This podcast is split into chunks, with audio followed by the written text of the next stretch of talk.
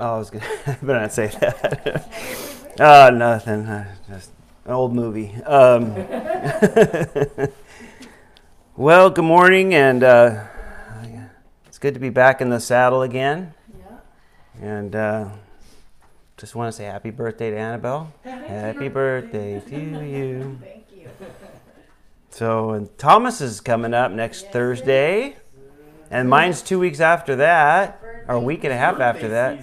It's birthday season. Yeah. Yeah, there's uh, four, five birthdays in March in my family. I've got two. You have two? Yeah, both my sisters. Really? Yeah. Yeah, my mom is born on the same day I am, or I guess the other way around. My mom was born. I was born on my mom's birthday. She had it first, Yeah. and then my two nieces. Yeah. So, Yeah. all right, we're in Luke chapter 24. So if you want to make your way there, and and I just wanted to say thanks before we get started here for um, all of your um, prayers for uh, my family, myself, um, down um, for my dad's uh, funeral. It was, um, even though he was 91, it was pretty unexpected. Um, and he was doing fine. You know, he had his 91, almost 92 year old problems, but, you know, him and my mom were still living in their house. And um, with the help of my sisters, you know, they were pretty much getting along. And then he went into the hospital and, um, well, he couldn't. He couldn't move one night. They called the neighbor, and so they helped him get into to bed. Um, and then he said, "You better call 911." They called him, and then he was. Um, uh, they took him into the hospital. My mom really couldn't go with them because of COVID restrictions down there. Southern California is hitting pre- pretty hard with um, with COVID, and um, they're still really tight on restrictions down there. And then um, they found out they had sepsis. Uh, they didn't know he had any infection at all. Um, and they gave him some broad, broad spectrum. Is that right, Carl? Broad spectrum antibiotics. And uh, the ER doctor called my mom at 4:30 in the morning and said um, that he was responding well to them. And then she got another call at 6:30 saying they resuscitated him seven times. I, I really surprised somebody that old would get resuscitated that many times. And uh, but they said they don't want to do it anymore. They gave him all the strong medicines and broke ribs and everything, reviving him. So they put him on a heart and lung machine so that um, everybody could say goodbye to him. So by eight o'clock, that was pretty much eight o'clock or so, was it in the morning? That was it. So. But it was perfect for my dad because he hated the hospital and being in there. he hated the hospital. I mean, he really hated it. Um, can you turn on the lights and close that door? Um, he did. So, um, um, yeah, it, it was good. But you know, my mom's having a tough time. We we, we drove down there that same day and that Saturday, so we've been out of the pulpit for a while. Um, and then I just, uh, when I was down there, I, I felt like the Lord wanted me to stay there with my mom uh, that next whole next week. So I was down there for about 15 days, I guess. And then doing my dad's funeral was always, uh, you know, it's one of those hard things to do, um, you know, as you guys can imagine. So, but I was really thinking about it because um, one of the things I was sharing at the funeral was, you know, what does it profit a man to gain the whole world that lose his own soul? And I was speaking to the people there, um, pretty, I guess, influential people and people with a lot of resources were there, almost all of them um, you know, and uh, you know, it was a good thing to to bring up and to you know share the gospel with. And I was uh, just thinking about this sto- story I heard about Terry Bradshaw. Now, um, you know, he he, said um, in an interview once, you know, you know, he won four Super Bowls. Um, you know, was that satisfying? Or you know, most people don't even win one. You win one, you win four. He goes, you know, the problem is once you win, you got to keep winning, and that's it. There's no end to it. And you know, if you win the four, you got the next season, and you got to do it all over again. And what he was saying was there's just no satisfaction, and you know that's uh, still a message we need to. There's no satisfaction found in this world. So, anyway, I'm not sure why I'm repeating that uh, that story, but we are in. Uh, but I appreciate your prayers. So we're in Luke chapter 24, and um, we'll probably pick it up around verse 27 to get a running start. But uh, let's go before the Lord in prayer, and we'll start there. Father, we do. Thank you for this time, Lord, that we get to look into your word, and we ask that you would um, bless this time, Father, as we just come before you and we hear from you and look in your word, Lord, spend time together. Uh, may you just uh, uh, lead and guide us and reveal Jesus uh, in a deeper and greater way. For it's in his name, Jesus, we ask these things. Amen. Amen. Amen. All right. Push this. Okay, we're good. Well, um, we've made it. I just want to say that too. This is message number seven D seven zero, not seven seven D. Maybe I was wishful thinking. I guess in one way. Um, we've been in the Gospel of Luke, and um, you know it's just been a, a, great journey. It's been long, but um, we looked at one of the Gospels in a in a in a very in depth fashion, uh, which I think is important that we spend time in the life of Jesus. Um, and the great thing about the Gospel of Luke is, which I really enjoy, it goes back further in time than any other Gospel, except for maybe if you consider the first few verses of the Gospel of John in the beginning was the Word. I guess that goes all the way back. But as far as um, life history of what was going on in Jesus' day, you know, we started out with way back before the birth of John the Baptist. Um, so we started out very, you know, very early before the birth of Jesus and before even the what we call the Immaculate Conception, the the uh, you know the pregnancy of, of, of Mary. You know, we go back a little further in the Gospel of Luke, which is uh, one of the reasons I enjoy the Gospel of you know, and I think it gives us a pretty uh, complete understanding. Now, um, again.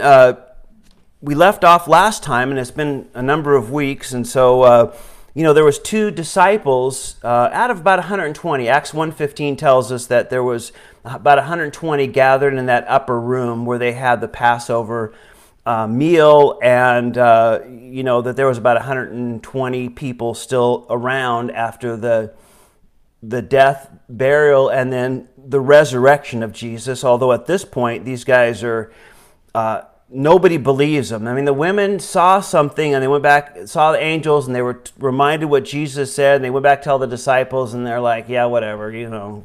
Even though John and Peter, we know, ran to the grave and looked, and they were marveled, but it says they, they really didn't believe. And we know that two um, took off to this uh, town called Emmaus, and there's a map up there, and you can kind of look. Uh, its distance from um, Jerusalem. Um, you know, and that's an approximate. There's actually a number of towns named Emmaus in that direction, but you know, they're heading west, and they don't tell us why they were going there. But I, I again, as we talked about this last time, I, I believe they were really down. I, I, in my own mind, I think that they, you know, just needed to get out of Jerusalem. It was just overwhelming, and everything that had happened with the you know, up to the crucifixion and all the beatings and the crucifixion, and then, you know, his death, and you know they were just heading out, and it seems like they were pretty down by what we what we read and what we're told here. But of course, that's when Jesus shows up, right? He always does. He's faithful to do that, you know, um, when we're down. And one of the great things, uh, again, just to always I'm reminded is, you know, particularly at times of death, at least in my, my own life, is that, you know, you look upon uh, those of us that believe and, and, you know, we still sorrow. There's just no question, there's still sorrow. But then you look at people that don't believe and they sorrow, and it's just this hopeless sorrow. Uh, you know, it's just sad, it's tragic, it's heartbreaking. You think, man, how do they get through stuff? Um, without without the Lord, without Him being in your life and bringing that peace and comfort, and and of course, you know, uh, uh, you know the reassurance that we'll be with Him, and death isn't the end, but for so many that's just the you know it's the final end of things and how hopeless is that and again you know these guys are pretty hopeless and in a lot of ways although you know they trust in jesus and they know his teachings but again they haven't really come to this this uh, great part of faith yet. And of course, that's when Jesus shows up. Um, he always does that, and he's faithful to do that. And verse 27, let's, you know, he catches up with these two going along the road, and we'll just kind of do a little rehash from last time. And at the beginning of Moses and all the prophets, he expounded to them all the scriptures, uh, the things concerning himself. Then, as they drew near to the village where they were going, he indicated that he would have gone farther, but they constrained him, saying, Abide with us, for it is toward evening, and the day is far spent. Now, remember that as we get into the end of this. Uh, it's you know, it's evening time. The sun's probably going down or have gone down, but still some light left.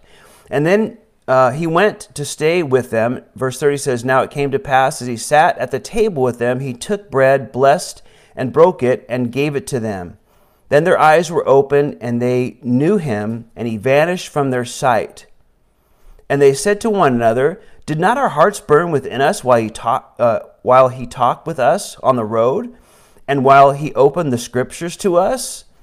And again, um, you know, they're, they're going down the road. Jesus shows up. What are y'all bummed about? And, he, and then he started explaining to them, you know, all the prophecies that would happen and, and all what Scripture has said that this was all a foreordained, preordained uh, plan of God that he would pay the price for the world's sin. And, uh, you know, they, as, as he said he was going to go on, they said, no, no, come on, hang out with us. And they made him you know, hey, have some food with us, and they, you know, sit down to eat, and then they realize it was Jesus. And again, we don't to- know how their eyes were open, how they finally saw. You know, again, you know, when you're in some pretty heavy sorrow, you don't necessarily pay attention and notice things. You're just kind of focused on what's going on with you. And maybe as you reach to get some bread or something to eat, you know, you saw the nail holes in his hands, or maybe he said something that, you know, they saw and then he just disappears. And that would be pretty amazing seeing at the dinner table eating with somebody, and then all of a sudden, boop, they're gone, right? Uh, uh, you know, that would be uh, an amazing thing in of itself. But, you know, when, when all of a sudden, you know, they see that, uh, you know, their first thing wasn't, wow, I can't believe somebody disappeared in front of my eyes, but really was our hearts were burning from the word. You know, what he spoke to us is yeah, really spoke to us and really you know, uh, oh yeah, this is God's plan, and their joy returned to them. And they had this renewed passion. And of course, the Word will always do that for us. And, um, you know, uh, and, and it will always do that to us. And it says, They rose up, verse 33, that very hour and returned to Jerusalem and found the eleven and those who were gathering together with them, saying, The Lord is risen indeed and has appeared to Simon. Now remember that the day was far spent, so it was, you know, getting dusk, uh, evening, uh, you know, I don't know, five, six o'clock or something like that. And, and then they just, man, we can't stay here. We got to, you know, I think they must have sprinted back to Jerusalem. You know, what, what a change from not believing what the gals had said, that had gone to the grave and saw the angels, and they, they heard about that, and they said, oh, it's just too impossible to believe. And then Jesus, you know, opens the scriptures to them and explains them. But when they really see that it's Him, uh, you know, uh, uh, man, when He was speaking to us, it just really, you know, renewed our passion. And I just believe they, you know, um, they were so excited. It was about a seven mile walk one way. And they were so excited, they went back seven miles. I mean, that was something, right? They, were, they had so much excitement. They had just walked seven miles and, and, and then as soon as they, Jesus left, wow, we got to get back. And they just, you know, they huffed it back another seven miles and probably a lot faster on that return. Right? I imagine. I imagine, you know, they were like this on the way over there. Oh, Jesus died, and they're talking, you know, you know, and again, you know, Luke says one of his one of the guys' name was Cleopas, and I, in my own mind, I, I, you know, I, I just picture, you know, Luke talking to Cleopas and, you know, him explaining the story to him. And uh, so he names him, and, and, they're like this. But on the way back, they're like, ah, you know, they're like, you know, hurrying, excited. They're getting back, and you know, that seven miles, no big deal. We'll walk it again, and kind of half jog it, I imagine. And they're going back because they had passion to tell the great news of Jesus' resurrection. They were excited about seeing the risen Lord. They had this passion from the word and they were excited to get back. I, I like this quote. It says, uh, What a difference it would make in our church service services if everyone who gathered came to tell about meeting the living Christ. If our services are dead, it's probably because we are not really walking and with and listening to the living Savior. You know, it does bring a great excitement. It, it needs to well up that sort of passion in us.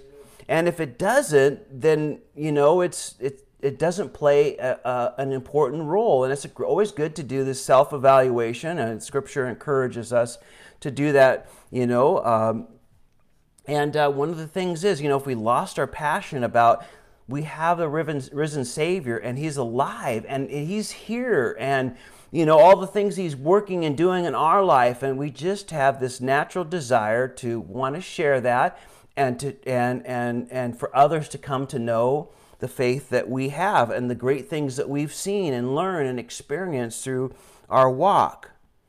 And, uh, you know, these guys all of a sudden had this renewed passion. Now, you can't say they didn't have a passion because, you know, uh, most of them, uh, again, we always kind of focus on the 12, but, you know, there was always a crowd with Jesus. And, and we know when they decided to fill Judas's role in Acts, you might remember, you know, let's, let's pick somebody that's been with us from the beginning. And so there was always a number of people that had been with them the whole time, although they're just not necessarily named um, uh, to us, but they were out there. And so these guys, you know, all of a sudden get this renewed passion.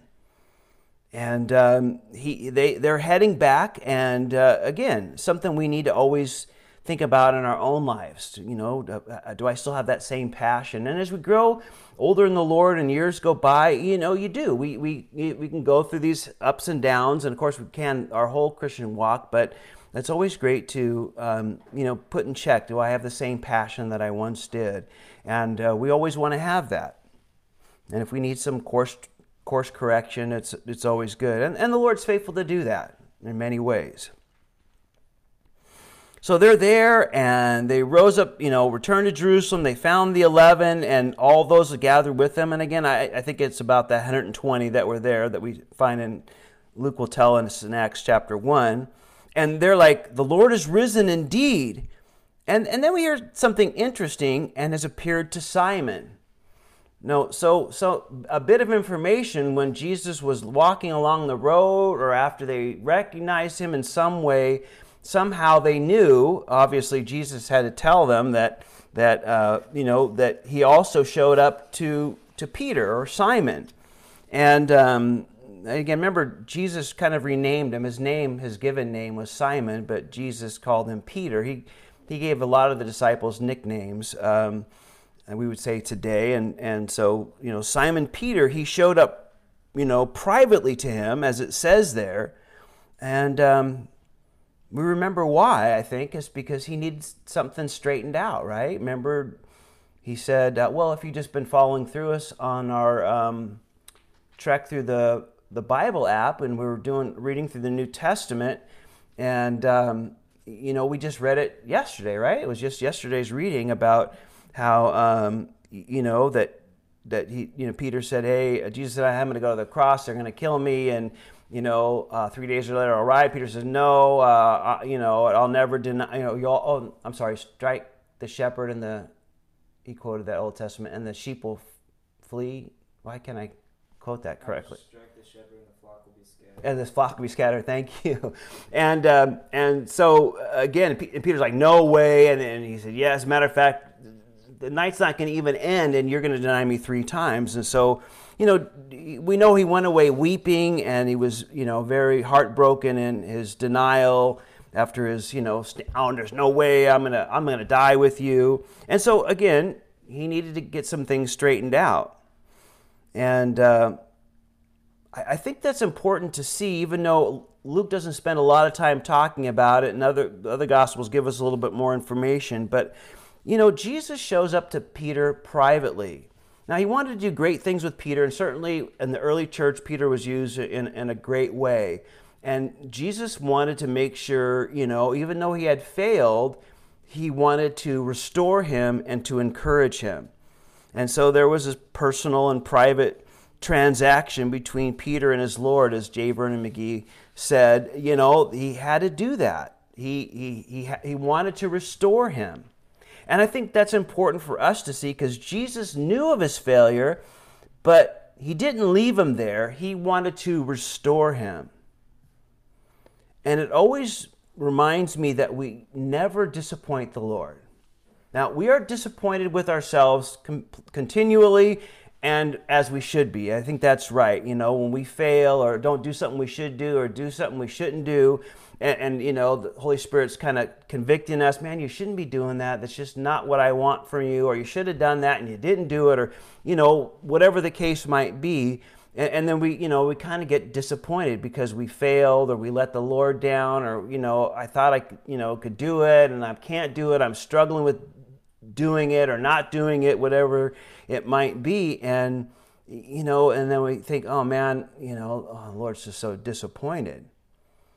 But, you know, that's kind of the religious way of thinking. Um, you, you, know, you failed in, in some way, and so you expect the person that you failed to feel the same way. And a lot of times, you know, people get that mixed up with our Heavenly Father. They think of him as how we act with each other, and he's not like that. He already knows everything, and as I said, it, I don't know, a thousand times, he knew what he got when he got us. He knew all the failures and all the mistakes and all the stubbornness and all the whatever it is, and yet he wanted us anyway. And the bottom line is the Lord is always interested in restoration that's what he's doing that's what he came here for was to restore that broken relationship between a sinful man and a holy god. That's the whole deal. And so he's always interested in restoration whether it's bringing the lost sheep you know into the fold or encouraging the, the, those that have failed or the downtrodden or whatever it might be right? Whether it's downtrodden on the road or a big failure like peter or this or that or whatever He's interested in restoration. Now, don't get me wrong, one day there will be a day of judgment for sure.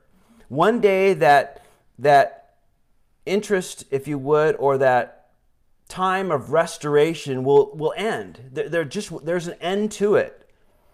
And, and, it will come one day, and, and then when you know when the hand is rejected that's extended to them, um, you know people make fun of that picture of uh, you know Michelangelo's, um, what's it called, where God's hands reached out to, to man.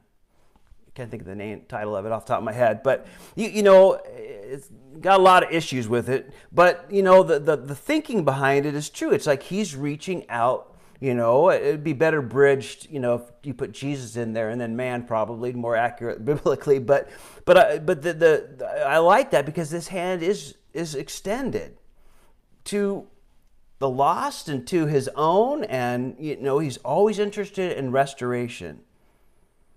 One day that that will be pulled back when this christ rejecting world says that's it and you know uh, but not now.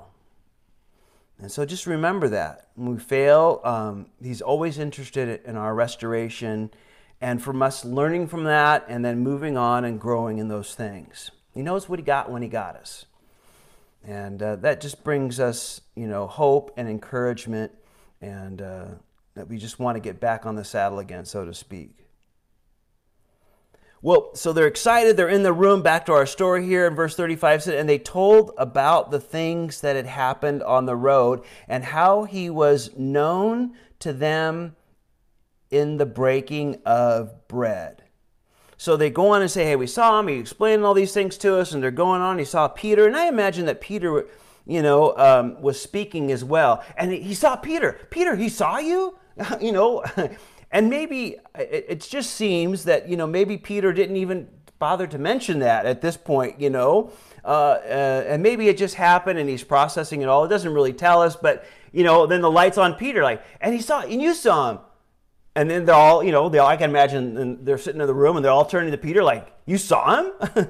and then Peter, I imagine, at this point is sharing, you know, what the Lord said to him, or at least uh, some of that, or yeah, or he nods his head, yeah, he showed up to me as well, and um, you, you, know, and and, and uh, then these guys go on and talking about how you know he spoke to them, and then all of a sudden they knew who he was when they were breaking of bread. Now this is not speaking of communion here. So remember, uh, uh, you know, we see breaking of bread, we think of communion, but they just sat down to eat. And but that, and that but that's when they knew. And uh, that's when they knew it was him. Now, again, communion was usually part of a meal anyway back in those days, but it isn't speaking specifically of communion, just so we, we have that uh, clear. They were just going to eat dinner. But that's when they noticed and knew it was Jesus. And I think one of the great lessons here is we must learn to see Jesus in the everyday things of life. You know, they were just sitting down to eat. It wasn't anything uh, spiritual, if I put it in quotes like that. They weren't like having a Bible study necessarily, although he had just spoken to them, you know, obviously the scriptures, but they weren't, you know, specifically, you know, sitting down to pray or or anything other than just they were hungry. It was dinner time, right? We would say, and they were they were hungry, and that's when they saw him. And I, again, I think a good application for this is we just must we we learn to see him in everyday things of life, and and that's how we build our relationship with him. You know, whether we're driving, uh, whether we're standing in line at you know FoodMaxx, well, everybody stands in line at FoodMaxx, right? or grocery outlet, right?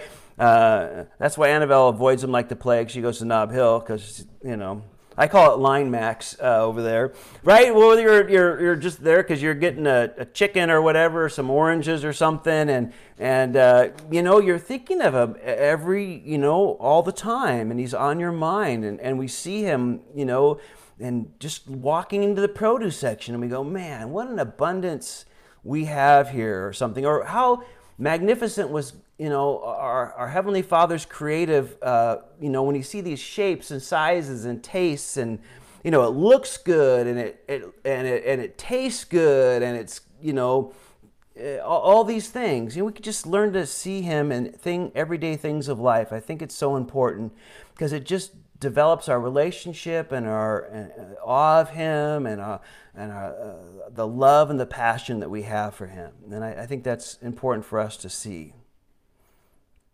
So our story is these guys are, you know, they're there, they're talking, and maybe Peter's sharing a little bit, or maybe, you know, they're all listening to him, they're all excited. You know, the room's kind of with a buzz a little bit, if you would, because now it's just not the ladies that saw him, now these guys that saw him, and Peter has seen him.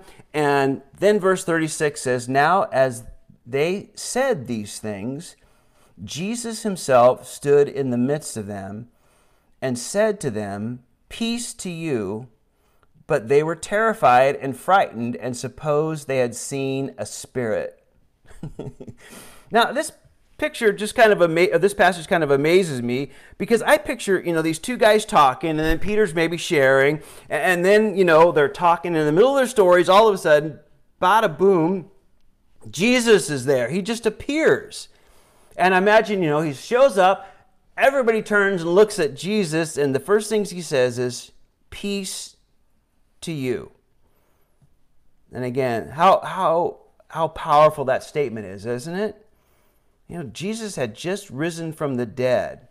I mean, peace. And he, he, he is, you know, used that word or that phrase, but, you know, true peace between God and man is taking place because of what he did. And now that he's resurrected, just putting uh, the Father's seal of approval on it. Yes, this is my plan, this is my way, this is my will. Even as some of us have been reading through that New Testament in a, in a year, you know, where Jesus prayed in the garden, you know, Father, if it's if there's any other way, you know, let's do it. I, I you know, take this from me, uh, but not my will, your will be done. There wasn't another way. That was God's plan, and even though he prayed that a few times, uh, you know, no, this is His plan.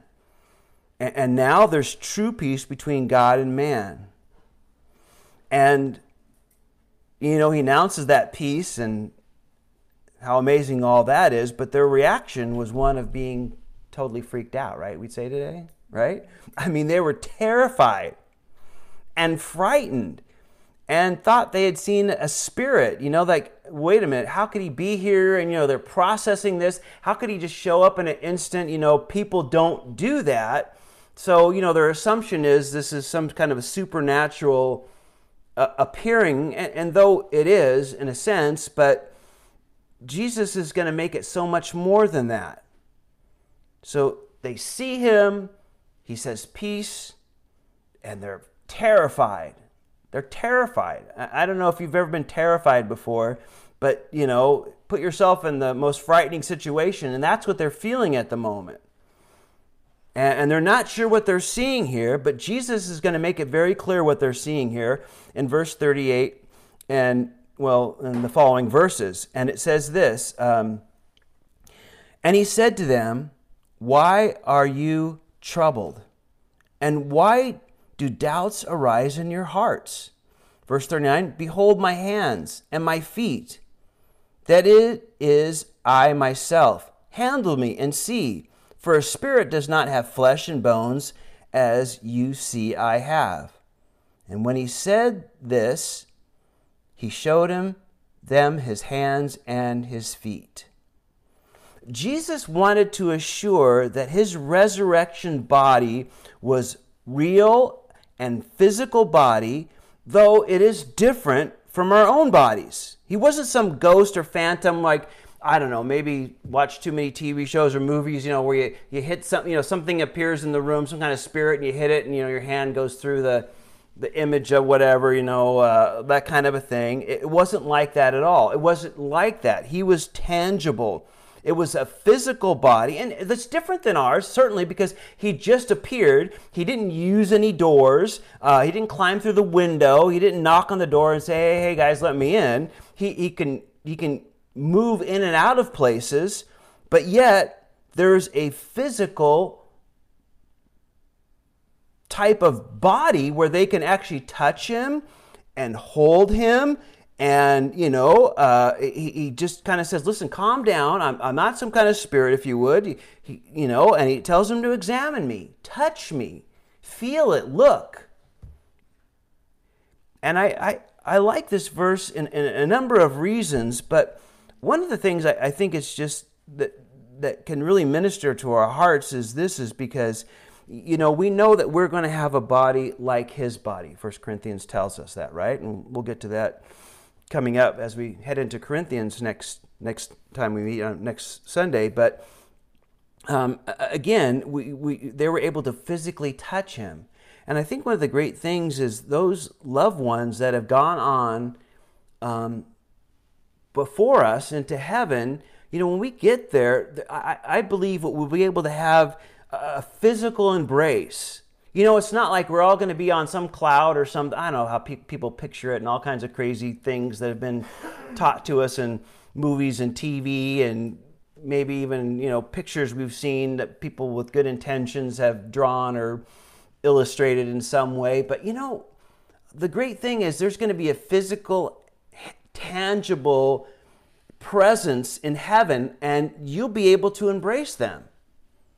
I think that's great for us to remember and to be encouraged by. You, you know, we, are not going to be just like, oh, hi, I haven't seen you for a while. I mean, you, you, you know, it's going to be maybe a long time on our side. I believe in their perspective of eternity, so they're outside of time. Those that have gone on before us into heaven, you, you know, it's going to be a blink of an eye. Oh, it's just there, and now you're here, and we're all together again. Our, on our end, it's different. We're we're moving through time. Their their their existence, their their uh, eternity, you know, is outside of time.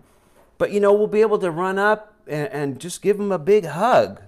And, and, many other things, I imagine. But there's a physicality in some way that you can touch and hold uh, in some sort of sense of, wow, we touch physically now. And uh, I think that's a great thing to remember. It gives us a little pulling back of the curtain of maybe what our eternal bodies will have, but we'll have that. And so he's showing that to them. You know, I want you to know this. I want you to be at peace. I want you to be excited that things aren't ending, they're just really beginning. And their reaction in verse 41 while they are still but while they still did not believe, for joy and marveled, or you know, for, for verse 41, I, I kind of like how the New Living translated it. It says, They stood still there in disbelief, filled with joy and wonder. And he said to them, Have you any food here? So they gave him a piece of broiled fish and some honeycomb, and he took it and ate it in their presence. So Jesus kind of continues on with this resurrected body, this resurrection body, and after seeing him and hearing him, they still weren't sure, although they had some joy and amazement that he was there. So there's they're still not really sure exactly what's going on here, but you notice they've moved on from fear and being terrified and completely unbelieving to having some joy, right? and, and, and some wonder about this, some amazement, if you would. Um, maybe I can put it this way. It seemed, uh, maybe how we'd say today, it's too good to be true. I think that's how I'd word it, right? They, they, they saw it, and they, you know, you ever think about, oh, that's just too good to be true. Uh, and I think all of us have felt that way over certain things. There's just no way that's working out. You know, somebody pinched me. I, that can't. This can't be happening because uh, this got to be a dream. Because I, I, don't think it would work out this way or this could happen or this could really take place and you know we've all had that sense of this is too good to be true and that's the way i, I picture them no way this is just good. you know they're happy but but no way you know do i need to knock on wood or something you know superstitious people do that right uh, you know kind of a thing but he's giving them more confidence and I think it was for the disciples' sake that he that he ate to show that he was really there. This was a, a continuation. Listen, I'm, I am here and I, I can eat. I, am physically here with you. And, and again, I, I, I you know, we'll, when we get into 1 Corinthians, we'll talk a little bit more about this. But with our limited knowledge, we can't explain how a human body can be solid flesh and bones and still pass through closed doors, appear and then disappear, right? But you know, that's what the resurrected body can do. It And so we get a little bit, again, of pulling back the curtain and seeing what a, our resurrected body is going to be and how it can be glorified, and yet it can still carry the marks of the cross on him. Because he says, See, it's me. Those nail marks, or where they bound me, you know, that, you know, you can see them. They're still here. And, um, you know, there's a reason for that, but I, you know, there's a whole teaching on this, and so I won't try to, to go into that. I'll just leave you some food for thought. But, you know, just he's going to carry those marks throughout eternity. And I think, you know, that's why when we see him, you know, when we look forward in time and God gives us a revelation or revealing of Jesus, you know, whenever they see him, they're just, everybody is just overwhelmed with amazement and love and falling down and worshiping him because, you know, we look at those things and we think, you know, we know fully in, in heaven what he's really done for us. And it will just blow our minds, the love that he has for us. And he'll carry those marks. And we do know one day we should be like him and share in his glory. Of course, First John chapter 3 tells us that as well. So, you know, some way we'll have the same kind of body. And again, uh, I think 1 Corinthians 15 talks about it uh, in, in greater detail, and we'll look at those things when we get there. So now he's, they're touching him, they're hearing him, they're feeling him, he's eating with them. And then he tells them, verse 44, then he said to them, these are the words which I spoke to you while I was still with you, that all things must be fulfilled which were written in the law of Moses and the prophets and the Psalms concerning me. And he opened their understanding that they might comprehend the scriptures. And what a Bible study that must have been. You know, something what Jesus is doing kind of the same thing he did with the two guys on the road to Emmaus. He's starting out in the scriptures again, and now he's not only just giving those two guys encouragement, but everybody else that's gathered in that upper room there. You know, uh, he's doing the same thing. And he's going through scriptures that they might receive that amazement and that joy and that excitement that comes again from knowing of the resurrected Jesus and the studying and understanding of scriptures. And I, I, think it's always important when we get to these junctures to look at this. You know, it's a spiritual uh, opening of their eyes, it's not an intellectual um, look into scripture. Okay, I'm feeding my intellect, right?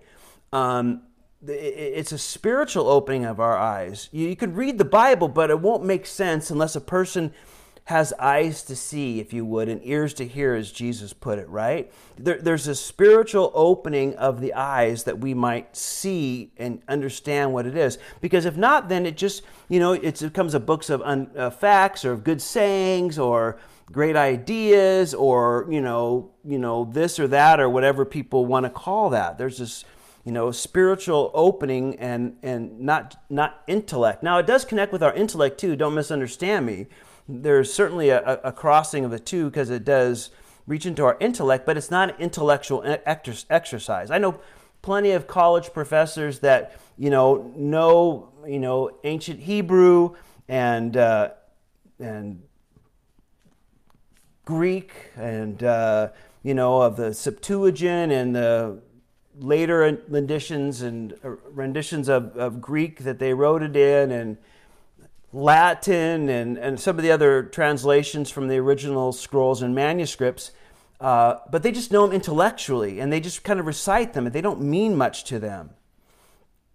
And that's why I think it's always important that we pray that our eyes be open, that we might see Jesus when we're reading the scriptures. It's just a great thing. And that's what we do. Lord, let me see what you want me to see, hear what you want me to hear. You can read the Bible, but it won't make sense unless a person's eyes are truly open. And then he finishes the Bible study with this statement. So he goes on, explains the Bible study. He's saying all this. Their eyes are open and they're being amazed. I imagine just like the two guys on the road to Emmaus.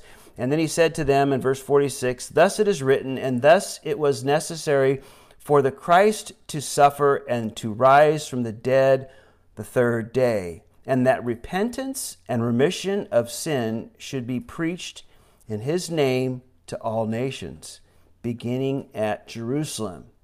And you are witnesses of these things. So, as he finishes the Bible study, here's the commission preach to everyone repentance and hope. You know, a, a person needs to know that again, in a lot of people's eyes, uh, Christianity is some sort of reformation, you know, help you to clean up your life. And, or, or people think they need to clean up their life in some way before they can come into church or come to Jesus in some way, right? I, I need to stop smoking and drinking and this or that or cussing or whatever it might be, right? Or, or they think, you know, if I, if I go to church, it'll help me with, you know, this thing and that thing or something and help, you know, reform me. It's not reformation, it's transformation. A person can't just be a good person. They can't just be sorry for what they have done. It's a complete change of heart, mind, and attitude. And you are witnesses to that too. We have to remember that. We are witnesses of the same thing of Jesus doing that in our life. It wasn't that he just kind of cleaned up our lives or gave us, you know, some meaning or purpose in this area or some, you know, understanding of things uh, after death or this or that, these, you know, little things. Although certainly uh, all those things and more are included in that, but it's it's it's got to be more than that. There, there has to be repentance, which isn't, well, I'm a good person. Yeah, I got some rough things around the edges, but I'm basically a good person. No, there has to be repentance. You're going this way as much as you thought you were a good person. You're heading in this way, and know you repented, which means you turned 180 and you're heading in a different direction because of what Jesus has done. Uh, and, and what he means to you is repentance. And it's not just, well, I'm sorry for the mistakes I made and, you know, this and that. And, you know, I, I just, I'm sorry. No, it's turning to Him and it's going to Him. And, again, the hope we have. It's a change of heart, mind, and attitude. And then we have this great hope. And we are witnesses to the same thing, those of us who believe. Not just them, but to us as well. As a matter of fact, Peter will talk about that in his writings. You know, we saw Jesus, but you have a more sure hope, a more sure foundation. You have the Word of God. And people say, well, if I was just there, I probably would believe more. It'd be easier for me to believe. And, you know, the scripture tells us, and the guy, Peter, who was there, said, you know what? Yeah, I was there, but he's talking to the church, you know, and, and, his time, long after Jesus had left and, and, and gone home to be with the Father. He says, but this is what you have. You, you have this we you know we didn't get that until after jesus you know ascended and then things start oh okay make it right. So and you're building off that. And so are we today. And and you know that's his that's his call for us to you know preach repentance and hope. No the, the father wants more than you just to show up to church on sunday once in a while and, and maybe you know you throw a couple bucks in the offering plate as it goes by or you know this or that or whatever or, you know be good and try not to cuss during the week and only drink on fridays and saturdays or whatever or super bowl sunday you know whatever or do this or you know be kind of a nice guy at work and whatever it might be a person at school or this or that. No it's, it's a total change of heart mind and attitude. That, that's what he wants. He wants to transform our lives not to reform them And then Jesus gives them that commission, and then he says in verse 49 Behold, I send the promise of my Father upon you, but tarry in the city of Jerusalem until you have uh, until you are endured with power from on high. And then he says in verse 50 And he led them out as far as Bethany, and he lifted up his hands and blessed them. And now it came to pass while he blessed them that he was parted from them and carried up into heaven. Now, we know he was around from the other Gospels for about 40 days, and, and Luke just kind of distills it down to, you know, his final conversations with them, or some of the conversations with them, and then this final conversation uh, with them uh, in verse